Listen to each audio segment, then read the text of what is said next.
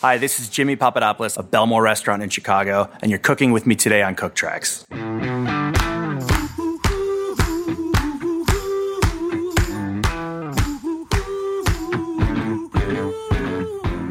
Hey everybody, I'm Rach, Rachael Ray, and you're listening to Cook Tracks.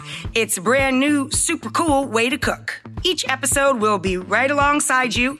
Well, kinda, will be in your ear, taking you step by step through a dish or a meal in real time. We'll be adding a little pinch of tips, tricks, and fun stories to keep you guys entertained and up your cooking game. Needless to say, we've got your back in the kitchen. I mean it, guys. You literally don't have to worry about a thing. I'm going to keep you on track with my buddy Cappy.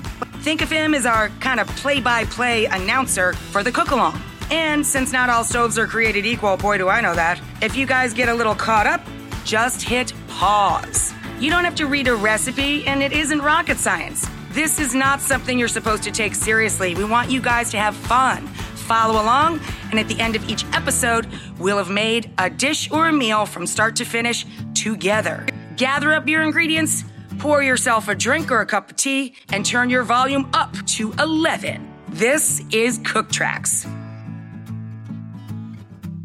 For this episode, guys, we have one of Chicago's finest, and I'm not talking about a hot dog, a pizza, or a cop. I'm talking about Chef Jimmy Papadopoulos from Bellemore Restaurant in Chicago. Jimmy's a self-taught chef and was named one of the seven best young chefs in America. So we're gonna fire up a Firebird chicken sandwich. Man, I can't wait for you guys to try and cook this one. Let's talk prep work. You can keep on listening to this episode, but if you go to your episode notes on your device or cooktracks.com, you'll find the ingredients and equipment lists that you need to cook along with us. Make a note though, you gotta get your chicken in the brine action going before you can follow along with Jimmy. All right, Cappy's in the kitchen with Jimmy. Take it away, Cap. All right, everyone. I am here with Chef Jimmy Papadopoulos of Bellemore Restaurant in Chicago.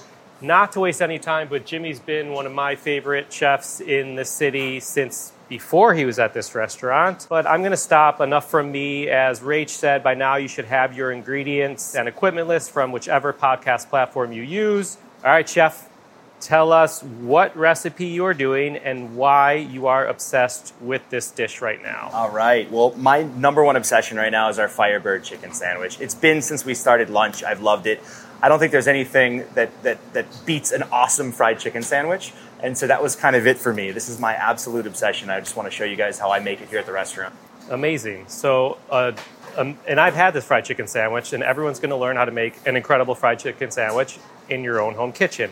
So let's do a roll call of ingredients. Chef, do you want to take us through all of these ingredients that everyone should have on their counter? Now, some of you guys may be on a subway, you may be driving, and this is a form of entertainment. But if you are cooking along with us at home, we're going to do a roll call of ingredients to make sure you have everything on your counter. And if you don't, feel free to hit pause and grab it and then come back and join us. So let's do it. Absolutely. So first up, a couple of a couple of pieces of equipment that you're going to want to have to start off. You're going to definitely need an instant read thermometer. Get yourself a heavy bottom six to eight quart Dutch oven for frying, or a countertop fryer works if you if you have one at home. Japanese mandolin is another favorite tool for mine for slicing really thin slices, and a nice high powered blender. Uh, as far as ingredients go, we're going to start off with four pieces of chicken thighs, boneless with the skin on. We're going to have our ingredients for our brine, which is one cup of pickle juice, kosher dill preferred, a cup of water, one tablespoon of salt, two teaspoons of sugar. For the breading, we need to have three cups of all purpose flour, one cup of cornstarch, one tablespoon of black pepper, fine ground, two tablespoons of dried dill, two tablespoons of salt. For our hot paste, we need to have one tablespoon cayenne, one and a half tablespoon of brown sugar. We should have two teaspoons of salt, two tablespoons of paprika, sweet, one tablespoon of garlic powder, and about a quarter cup of canola oil. For our ranch dressing, you're going to need to have a half cup of sour cream, a half cup of mayonnaise, a quarter cup of cream cheese that should be softened to room temperature, a quarter cup of buttermilk, a quarter cup of white onion that could be just rough chopped, two pieces of garlic cloves, right around medium size, a tablespoon of Worcestershire, one, one and a half tablespoons of distilled vinegar, a half teaspoon of celery salt, a half teaspoon of garlic salt, and a teaspoon of ground black pepper. Uh, now for the herbs, you're going to want to make sure that you have some fresh dill, roughly about two tablespoons worth, two tablespoons of fresh parsley, two tablespoons of fresh chives, and two tablespoons of fresh scallions. For the fried shallots, we're looking at about one cup of thinly sliced shallot and one cup of canola oil. And then for assembling, we want to make sure that we have a good amount of oil for frying, roughly four quarts, two cups of buttermilk for breading, four pieces of brioche style buns, two tablespoons of butter that could be softened, one cup of romaine lettuce that should be shredded, 16 pieces of pickles, thinly sliced. I love kosher dill for this sandwich, and eight pieces of a beautifully ripe tomato. Slice it nice and thin ahead of time, save yourself some time, and four tablespoons of mayonnaise. Excellent. So if you do not have any of those ingredients or if any of them are not prepped out, again, feel free to hit pause at any time, chop those herbs, chop that onion, whatever you need to do. Come back and join us. All right, let's do this. Yes. All right. So the first and foremost thing for me is is building the brine for the chicken, and this is something that you're going to want to do ahead of time to make sure that your brine's cold. And what we're doing here is we're going to be adding we're in a, just in a in a you know in a bowl which you can mix up one cup of pickle juice, kosher dill, one cup of water, the one tablespoon of salt, and two teaspoons of sugar. And all I'm going to do is just literally whisk this together, just to kind of bring it all together, and that's that's it. I want it to dissolve. I'll pop that in the cooler and let it get really nice and cold for me for at least about four hours or so. Um, and then when I'm ready to brine, all I'm doing to this, guys, is I'm just adding my chicken thighs into this brine to cover and then putting them back into the fridge for about six hours. So we have like a medium mixing bowl of this brine you just mix together, and then you're taking these boneless skin on chicken breasts. After that brine cools in the fridge, you just added the chicken to the brine That's it. back in the fridge. That simple. And Got it. literally, let it sit. If, if your chicken's about an inch thick, I like to let it sit for anywhere from four to six hours. The next step that we're going to move into now is actually building the sauces and all the fun stuff that, that garnishes this. And we'll start out with our ranch being number one. Okay, so after I just may go home after we do this ranch because this is all I need to know. This is like this is my jam. I mean, it's it's like we all love ranch, we all love Hidden Valley and the you know the classics. And how do you build your own? So this was for me uh, when we when we thought of this sandwich. I wanted to make a, an amazing ranch dressing. Yeah. So we start out with buttermilk in the blender, and I want to use my more liquid ingredients first to kind of help the blender get started. I'll put in my chopped onion into the blender. Nice tip there. Yep. Liquid towards the bottom. I like that. Liquid first, and then in goes the garlic. I'll put in my two cloves. I'm going to add in my Worcestershire sauce. Is that how you say it? Worcestershire or Worcestershire? You know, I feel like I've had this conversation with three people in the last three days, and no one knows how to say it correctly. I can't figure it or out. can't say it. I just call it Worcestershire sauce. So, what I'm going to do now is into this, I'm going to add in my garlic and my celery salts. The reason why I like both because the celery adds that nice herbal flavor from the celery, and the garlic salt just kind of reminds me of ranch dressing. Yeah. Right. So those two are mixed up in, and now all I'm going to do is turn the blender on. We'll start out low. And what it's going to do is start breaking up the onion, the garlic, the water from the onion is going to start to leach out and thin that, that buttermilk up a touch. And all I'm going to do is increase the speed to make sure that it's blended nice and smooth. So Jimmy's using a, a Vitamix blender, which a lot of, or most chefs, I should say, use. It's a really high-powered blender. Um, a lot of home cooks have them as well. They're amazing. I suppose a regular blender would work, or even if you have a food processor, it will work. But you're probably just not going to get it as like like pureed as a Vitamix would. Right. What I love about Vitamix, they could literally turn bricks to dust, or they could do some simple work like chopping spices for you. I mean, there's really like no limit to them. So at this point, I've never really went past half because the onion and the garlic are relatively soft. So I'm going to cut the blender off now. And just looking at this, I'm treating this almost like it's the base for my sauce, and you can kind of see everything's come out nice and smooth almost. Yeah. Right. But you can see how it's thinned considerably. The next step is adding in my sour cream and mayo. So in goes my sour cream and mayo. So everything's still in the blender that was initially pureed. Yeah, just right in the blender. I think it's just making it making it easy is this is the is the goal here, you know, as opposed to whisking it all and mincing everything by hand for the ranch. This this comes out fantastic. So again, not too high, but just enough to mix everything in. So And then- chef's on like a, a level five of ten, just to kind of like a medium speed Exactly. to combine that sour cream. Now, last but not least, we're going to add in our our cream cheese. So And- as it was running, he carefully lifted the lid and added that softened cream cheese in, so he didn't splatter paint his ceiling, Right. like some of us may have done. And all I'm doing now is just gonna make sure everything emulsifies really nice. And that should be a good start. My last ingredient that I'm gonna add in the blender here is the distilled white vinegar. It's gonna give it a little bit of sharpness and a little bit of tang that we're gonna associate with the, the flavor of ranch. Okay. Texture looks awesome. It looks like a nice, beautiful ranch. And you can kind of see where we're at now on our final final step. I mean, it looks great. It looks like ranch, right? Yeah. Now we're gonna add a little bit of black pepper to it. So I like using fresh ground black pepper. It's it's always tough for me because you know cracking it or putting it into a you know buying ground prep pepper just doesn't do it justice. I want beautiful whole peppercorns that are freshly ground, so they're very aromatic. Everything wakes up. All right, and that's the uh, that's the base of the ranch. So once that's done, what I'm going to do with this now is set this aside because we're going to use this later when it's time to actually build the sandwich. But before I do that, I just want to taste it to make sure that the flavor is where I like it. Tip alert! Tip alert! Taste as you go. Like I love this right now. I think it's got great flavor. The onion comes through. You get the raw bite of the garlic. I just feel like it needs a pinch more of salt, and that's all it really needs to be like the base of my ranch. Yeah. And what's going to really make this pop later is when we add all those beautiful herbs to it, and then it's going to come to life, and you're going to really get that dilly, chivy kind of ranch business happening. Love it. So cool. So our ranch has started. It's really, really good. So you could set your ranch aside in the blender top, or if you want to put it in a little bowl, Yeah, any way you would our like. guest. Transfer them over. There we go. Next step, we're to come over to the range now because now we're to actually do some cooking. First things first, this is kind of where I started developing this this sandwich. I knew I wanted to be a spicy chicken sandwich, and I was thinking like, okay, Nashville hot, amazing, amazing chicken sandwich, but I don't want to try to recreate a Nashville hot because I can't make it as good as them. So my next thought was, well, can I take the technique of using that hot paste, that trick of frying the spices that you would get in a hot chicken sandwich, and use that as as a seasoning for the sandwich? And that's kind of how this was born.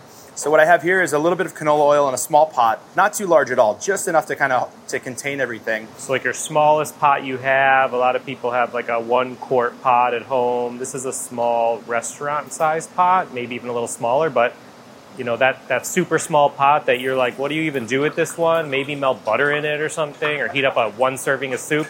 That's the pot you want. Exactly. And the canola oil goes in. What do you have? Like a I So forgot. this is yeah, this is probably about a half cup of canola oil for. We call this hot paste in the restaurant because it becomes almost like a mixture of, of the spice and oil, and it looks like paste.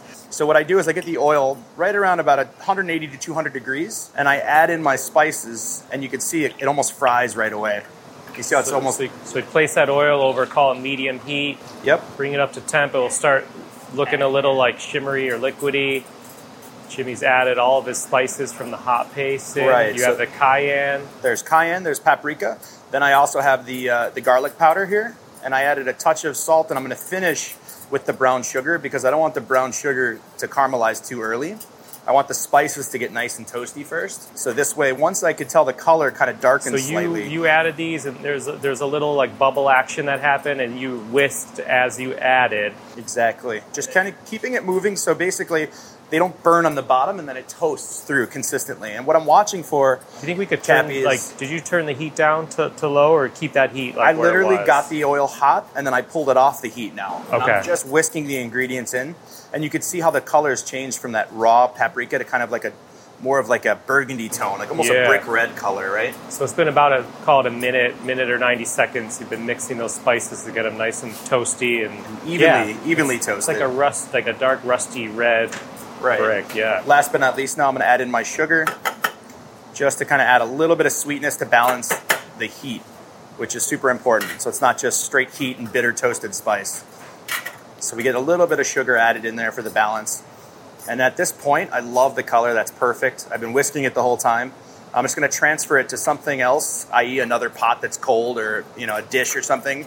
Obviously, not something plastic because it'll melt it. So you want to use something that's metal of sorts. And then that's our finished hot paste. That's And your hot paste. and it's not and really- Be careful. Hot oil is is hot. How about that? Go figure.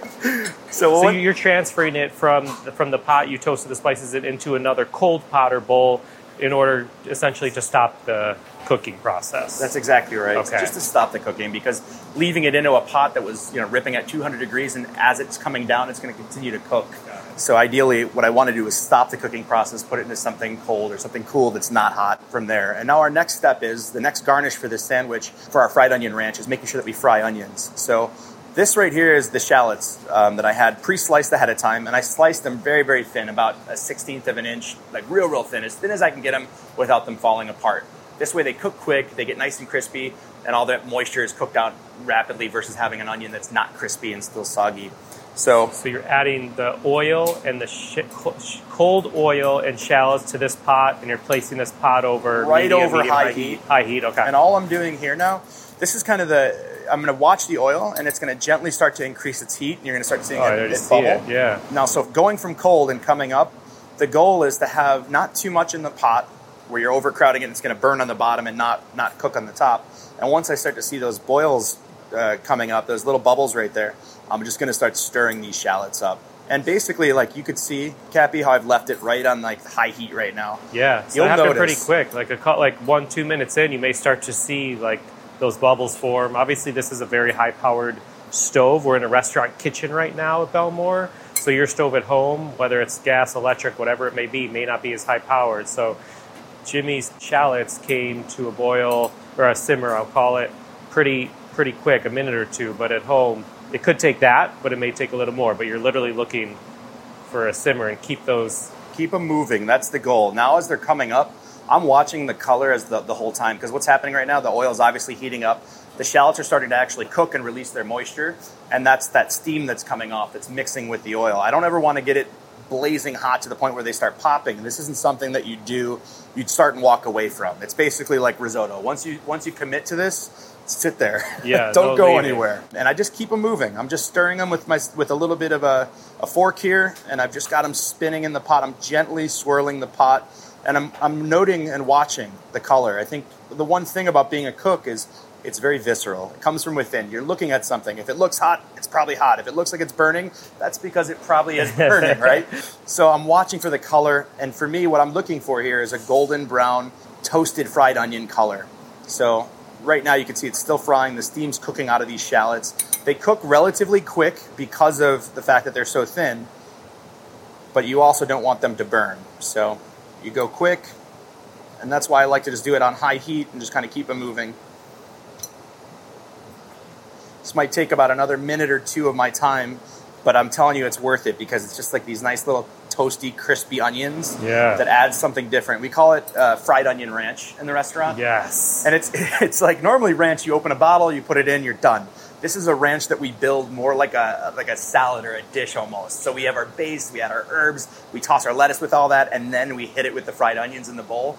So it becomes this fried onion ranch that just adds a whole new layer to it. It's amazing. So So these have been simmering away for I don't know at least a few minutes, three four minutes. yeah, we're at about three and a half, four minutes Yeah. now, I think. So and you can see it's all about cooking that water out of the shallot um, at a fast pace. It smells great though. The science of like frying never like hit me like as soon as I feel like it should have. Like Yeah. until I realized like wait that steam in the, is the, Is the water, moisture, the evaporating water evaporating. From, yeah. Yep. And it's like you don't really realize until you cook, but like I talked about viscera earlier, like being visceral when you're cooking, and you realize that when you put something cold into hot oil, what happens? The oil drops, right? Yeah. And I've always told cooks this, like when we're searing a piece of protein or something, moisture hits hot oil, what does it create? Steam. And that's what prevents you from getting a nice, beautiful sear. It's the same kind of understanding of just basic principles of how things work. And I feel like that's what helps you elaborate into a much more conscientious and, and much more uh, skilled cook, I guess, Yeah. that makes sense. So I think messing up is one of the best things, you know, burning things and ruining things Yeah, to you teach learn. you. And this is this is like if if if anyone hasn't fried at home, you're kind of like up in your game a little here. Like we're frying some shallots, we're fry- toasted some spices and oil. There's going to be frying chicken, but don't be afraid to fry at home. I think just be smart about it. Don't walk away from the stove. Don't overfill your pot. If you have a small pot, don't fill it to the top with oil. You never. I feel like for me, a good rule of thumb, I never like to go like above nev- definitely never above half, like Right. full in a pot with oil. Because once you add the ingredients, that's another thing that most people don't take into uh, account. If you're going to over one, two, and three, you don't ever want to put too much in because the as, as it starts to cook, it'll rise. But absolutely, I think half of the pot, even if you can do a third of the pot, so you need a vessel large enough to do it. And another thing too is having ample, you know, nice ample area for good airflow, so your house doesn't smell like fried, fried food. But to be honest with you, a lot of us don't do it at home. A because we might think it's unhealthy, which technically it is, but also too, it's the smell that comes off of frying too. It becomes very, very. So you can see, look at these shallots. See how some- quickly that went now. Yeah, we're at golden brown there. Yeah, we're at a golden state right now. Yeah. And what's happening is the oil's still ripping hot, and they're going to continue to cook as I pull them off. So right now, So use your fork or your tongs or whatever you have. and now I have a, a, a tray. You could use a plate, something lined with paper towels, basically, just to kind of catch these once they come out. Those look so good. Yeah, they're just basically fried onion crispies. But this is kind of like a timely thing here. So again, when you're frying, never walk away from the stove. If you walk away from these shallots for like 30 seconds, you may lose them. Correct. Yeah, and it's, did you see how fast it went from like Yeah. they've been white, white. They were cooking and they're the steam, and then as soon as all that water and moisture evaporated, then we started caramelizing the actual cells of the onion. So it's like instantaneously Yeah. it happens. It's kind of like when you're like if you're making scrambled eggs and you add butter to the pan and you run to do something and you come back and your butter's toast. Bird wants that. exactly.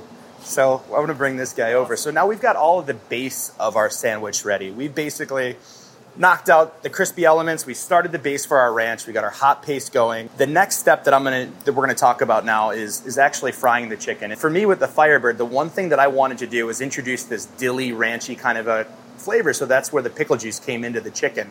Now, when I thought of the breading and the spicing, the, the flavors, for me, the most important aspect is crunch, texture, crispiness for a good breading. And now I wanted the flavor profile to mimic that of the dill pickle to go against all the spice. So for our Firebird, we went kind of simple here. We just do nothing more than salt, a little bit of dried dill, and then we have our mixture of our two flours here, okay? So the first one being all purpose, which is pretty standard. so to about a medium, call Yeah. it medium to large size mixing bowl, add your flour. adding in, I've got my whisk here, and I'm just going to kind of use this to distribute the two ingredients. The next part, the next starch that I'm actually adding is cornstarch, and reason being, the cornstarch is going to help give us that awesome crispy texture that we love with chicken. Right here, I'm going to add in my cornstarch and just get that in. And now I'm going to add in my, my dried dill. You know, we tried, we had one thing that we called JFC, and it was Jimmy's Fried Chicken. And it was basically a blend of like 13 or 14 spices that we had added in, and it was like all this crazy work. And I, I loved it. It was tasty, and it was for, for what it was. But for this sandwich, we went simple. It was cornstarch, flour, dried dill, and salt. So you have your flour in there, you have your cornstarch, you have your dry dill, and you added salt. Correct. And the salt. Um, another pro tip for you guys if you're making fried chicken at home, I love making sure that my salt is fine ground. So you can either buy fine ground salt, you know, use iodized salt, or even take kosher salt and blend it to a nice fine powder. Reason being, it mixes with the grains of the flour really nice, and you get an even seasoning versus getting chicken where there's big crystals of salt or it just doesn't blend in properly when you when you make your breading. Good tip. Yeah, pro tip. All right, so now the breading's good. We've got our chicken here that, that was in brine.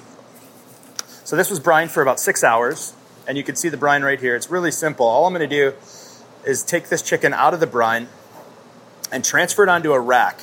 Now, before you do anything, when you're making fried chicken or if you brined any proteins, it's always good to, when you take your protein out to let it rest. And that means salt is going to be looking for equilibrium constantly. It's moving at all times. It's going in and out. There's moisture from the meat that's going into the brine. The brine's going into the meat. When you pull the meat out and you rest it on a rack, let it sit for about two hours so the salt can basically find its level and it, and it evenly distributes through the, the meat that you brine. Basically, he has like a like a rack someone may cook bacon on, you know, over like a baking sheet. Could we just lay? Could you just lay it on a plate though, or like a, Absolutely. Okay. Yeah, just even if anything, just put down some paper towels first or something, just to kind of help it dry off a bit, and uh, let it do its thing. Now, what I'm going to do now is bread this guy here. Now, this is the technique that for me is the most important. So in the other bowl, you have the buttermilk. Yep. We've got our buttermilk. We got about a cup to two cups of buttermilk in this bowl. Ideally, you want it. It doesn't need to be a lot of buttermilk. The goal is to have actually more breading than it, more of the flour than is needed. but I've got the buttermilk just to create a nice little layer for something for the breading to adhere to. So I'm gonna just mix the chicken around in this first bowl. And this is a tip I learned early on if you're doing multiple at a time, either have a pair of gloves or be ready to wash your hands a lot in between. So you're gonna start getting those, you know, those heavily coated hands. But once I got the buttermilk all over the chicken really nice, my next step is transferring it into that, that flour and then covering it. Like I'm almost like, you know, bearing it with this with this flour mixture. And now I start the process of develop, developing what I call crags. I think the fried chicken community is uh, everybody is loving of these little things, but what they are is when you work, you kind of pinch and push and pinch and push and pinch and push and massage that flour into the chicken. And I shake, and you can kind of see all those beautiful crunchy little bits. Those are the crags. That's what when it fries, you get all those golden, crunchy. I want the chicken to look like it exploded out of the fryer with crunchy golden brown pieces, right? So you rested that chicken thigh, and then you put it, you dredged it in that bowl of buttermilk, so it's fully covered. Picked it up, let it trip off a little bit, put it in the bowl of all the seasoned flour you did, and you you were like massaging that like it's literally it's like a pinch and push and a pinch and a push, and you're like like getting it every nook and cranny. every nook and cranny, and you have to have an absorbent amount of flour so you're not working in, in, a, in a very small area. You actually want like double to triple the amount of flour so you could really have enough to build the crags. Because for this sandwich and for fried chicken in general, I feel like my favorite parts are those little crunchy, crispy bits. Yeah. And the fact that it's not just straight all-purpose flour or, or cake flour, that cornstarch that we added is going to give us the right amount of crunch without being too much crunch, where it feels weird. But that is, uh, Wow. You can see how it almost looks like cornflakes. You know, Yeah. it's like little crunchy, crunchy bits all over it. And that's that's the that's the process. So you'll repeat that with all of your chicken. Hit pause now if you need more time to bread your chicken. And what I like to do again is I get it ready to go in the fryer, and I want to bread it and go right in the fryer. Some people I've heard, you know, they like to let it rest, relax. I find that when it relaxes, what happens in is the moisture from the chicken right, hydrates the flour too much, and you get really cakey, doughy kind of uh, a batter or breading on the chicken. So we're gonna go right over to the fryer now. Uh, we have a little tabletop fryer. So we have a little tabletop fryer you're using. If you want to fry in a pot at home, you can. Again, like we said earlier, don't fill up that pot more than you know half, a third or halfway, and you could start heating up your oil now if you haven't already. When you want it at about 340 degrees. Yep, 340. It's enough to get the uh, the chicken cooked, and then also too, it's going to drop its temperature a bit. So And what if, I'm your do, if your oil isn't up to temp now, feel free to press pause. so now right before I go in to our fryer, what I want to do is gently pick up one side of the chicken and just shake off the excess, like the light stuff that won't stick. And you'll see how it kind of just sprinkles off, but I've still got all those gorgeous crags on the chicken. Got it.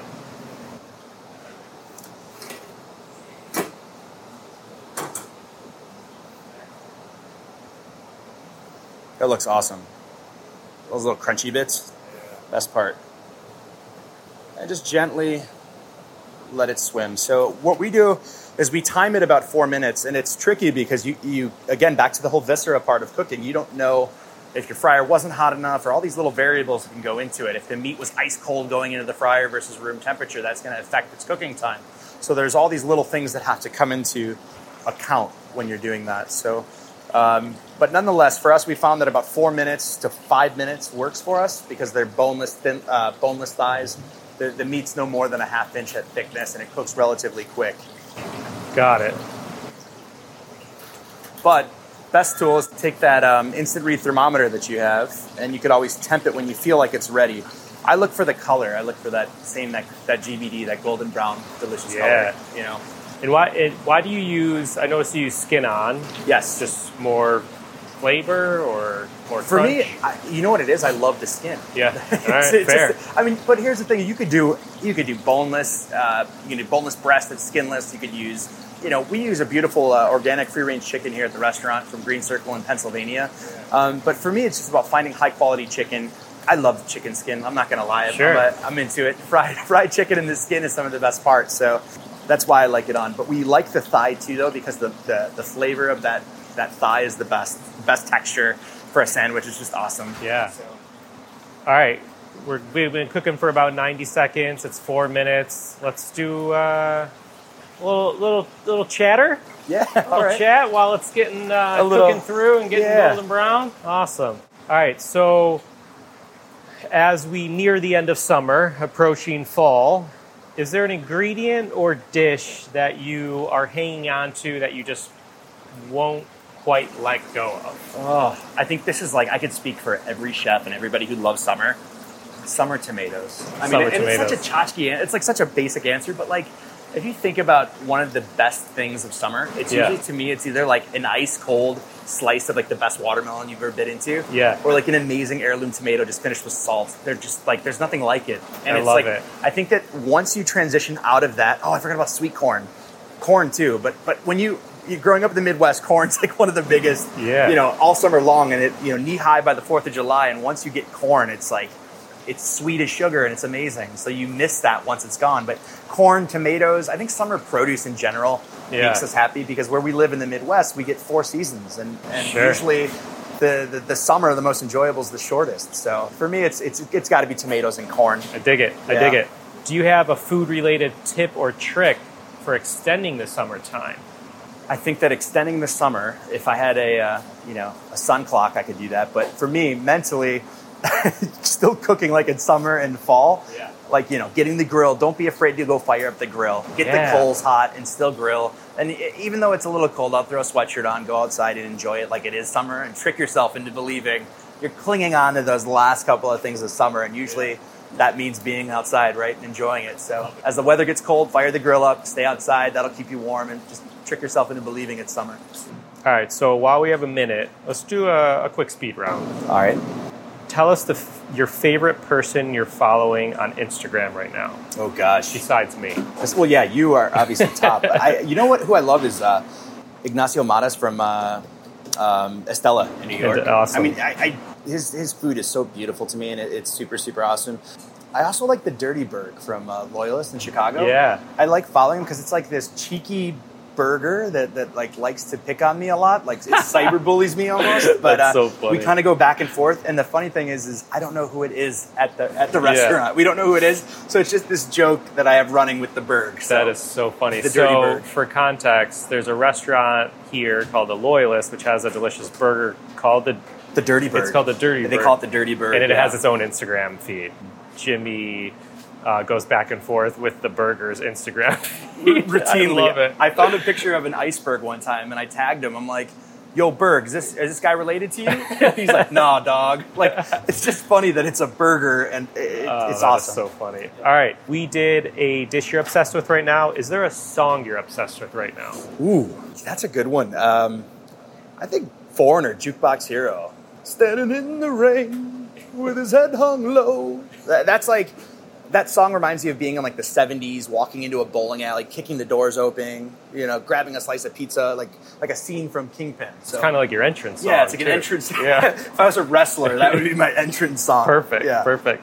Any superstitions in the kitchen or otherwise? Yes, uh, one of my biggest superstitions in the kitchen has to be um, when walking in. If things aren't organized, it- like like it's an obsessive OCD thing. I feel like we're gonna have an awful day. And I don't know if it's a superstition as more as I just know that when things aren't organized, it doesn't work. Yeah. yeah. I think I think an organized kitchen, an right. organized kitchen. It's like I have this omen with me. Like as soon as I feel like it's unorganized, I feel like the day is gonna just turn to a complete like you know trash I'm day. with you, man. I'm Yeah. with you. Awesome. All right, so we're nearing right about four minutes. Almost at four minutes right This now. may, you know, four minutes is it? It could be exact. It could be a little less, a little more. And also, too, one thing that we didn't really talk about is I've been slowly ke- keeping the chicken moving with a with a, a strainer here. Just something to, to just move it around so it doesn't just sit on the bottom and burn. I, if you're at home cooking in a Dutch oven, the heating element is going to come from the bottom versus the tabletop surface where it's actually going to, you know, fry properly. So Yeah. I'm keeping the chicken moving, and just look at that. Oh, it is beautiful. Look at the crunchies, like the crags. No, that's like for me, all of those little tasty, crunchy brown bits there. That's what I'm after. So we are literally almost there. I'm to give it an extra about 30, 45 seconds just to make sure it's cooked really nice, and we should be set from there. And then we're to build the sandwich. So while that's frying, the next thing I want to do is I'm to start toasting my buns. And if I'm at home doing this, one of the pro tips that I would love to use for you guys is your kitchen might get a little hot, but turn your oven on as low as it can go, around maybe 200, 180. And what you want to do is use a wooden spoon or something and crack that oven a touch because what you're going to need to do is keep the first two or the first you know batch warm while you're frying your next batch. So when the chicken comes out, the first one that you're frying or the second or whatever, pop it on a tray, hold it in the oven, and it's kind of creating this hot environment that's not too hot where it's going to burn while you're frying the next batch of chicken. I'm going to just gently toast these two buns here. So I've got our brioche style bun. We make these in house. These are Hawaiian roll recipe. Cool. So we use our same recipe, which is made with pineapple juice and brown sugar, but it's very similar to brioche. Perfect for the sandwich. Uh, a little bit of whole butter. Both sides. Yeah, buttered. just gently toast it. I'm using. You could use a non-stick pan at home. I am fortunate enough to have a griddle in the restaurant, so so we just use the griddle. So put a non, you could put a non-stick pan over, call it medium heat. Add that you know butter, the butter that's spread on the bun. Add that to the griddle till it gets a nice you know golden brown griddly, griddly look. And just to uh, take a step back on what Chef was saying about turning the oven to low and kind of propping it open with a wooden spoon if your oven doesn't sit propped open. If you're doing you know two or if you're doing four of these pieces of fried chicken and you're cooking it in batches, he's basically saying cook a couple at a time, maybe put it on a tray or a, a, a tray that's lined with a rack, and then put it in that low kind of oven, that low warming oven, to, to use your oven as a warmer. Exactly. So now the chicken is done.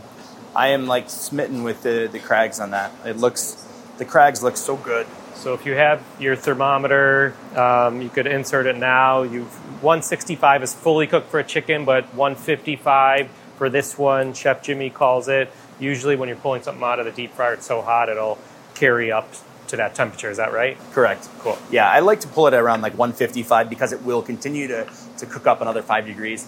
You know, everyone recommends the you know the, the the 160 is the temperature for chicken, so I pull it 155 and let it rest up. Now everything's pretty much set. So what we're going to do now is actually assemble it. And um, what I've got here is a bowl that I had with my my shredded romaine lettuce that I had set aside. I've got my eighth inch thick sliced kosher dill pickle, not too thick, so that's super, super important. And then about a quarter inch sliced tomato. And I, I chose a super nice ripe tomato. You could use amazing heirloom tomatoes that you can get in, in the peak of summer. Awesome. So, all right, we're First about to assemble. You should have your cooked piece of chicken thigh, your griddled bun. I'm just repeating everything Jimmy said. I just want to make sure you're like ready to rock. Your shredded lettuce, that ranch you made, which I think there's another step with that ranch. Right, Adding yep. the herbs, and then the sliced pickles, the sliced tomato, the fried shallot. So these are the components to make this. Oh, sorry. One of the most important parts, the hot paste as well. Yes. So we're going to start out. We've got our lettuce in the bowl. And now I take my ranch base that we made earlier, and I want to dress this almost. I treat the lettuce almost like coleslaw, if that makes any sense. So it kind of becomes like a, a, a slaw. And what I do is I add the dressing until I feel content with the amount that's on the lettuce, and it should look like coleslaw. And you can kind of see that's coming out beautiful and dressed gorgeously. And now in goes all of my herbs. And this is a mixture that I, I already pre minced ahead of time, so I don't have to do it in the middle of making the sandwich. But it's scallions, chives, parsley, and a little bit of fresh dill, equal parts. It's in the recipe. And I'm just going to add this in liberally to get this really nice and herbaceous. So sprinkle that. It looks like you had almost like one to two tablespoons. But it, listen, I know, uh, like I, I like dill. I don't love it, but I'm slowly loving it more in certain preparations. So I, I would probably go a little lighter on that. But cook to your taste buds, right? Cook, So- cook to your liking. And yeah. that's, that's my favorite part is it taste the hot taste the hot paste, taste the ranch, taste these ingredients, and assemble the sandwich to your own liking. That's that's super important. The next step now is those fried shallots that we made are nice and crispy. I'm to add these right over the top of that slaw, the, the romaine salad, if you will. And this is where that fried onion ranch comes to life, and that's the that's the magic, the magic of it. So shallots added to the top of the ranch dressed lettuce, and Jimmy kind of set that bowl aside until he's ready to All right. complete that component. Now, assembling the sandwich. So, looking at this gorgeous piece of chicken makes me hungry. I'm gonna take my spoon here. I'm going to stir up the hot paste a bit. And you can kind of see, Cappy, look how it's like, this is why we call it paste. See how it looks like? Yeah. It's almost like a, like a hot, hot Yeah. paste, right? What I want to do with this is mix that oil back in because the oil will sit on top, the spices will sit at bottom. All I'm going to do is I find this moderately spicy, not wickedly spicy, but I stirred it up. I'm gonna drizzle it over the top of my Firebird. There we go. It's got good heat, good flavor from the uh, the garlic and the sugar and everything else that's in it. Okay. Now, one ingredient that we we failed to mention was mayonnaise. This is your option if you want it or not. I love it on the sandwich because when I make BLTs, I do the same thing. I like mayonnaise on the bottom on the bottom bun, and I like the tomato against the mayonnaise. So you get this contrast of sweet acidic tomato against this rich, beautiful mayonnaise. So you're squeezing like- mayo Yeah. onto the bottom bun. A little bit on the bottom it. bun.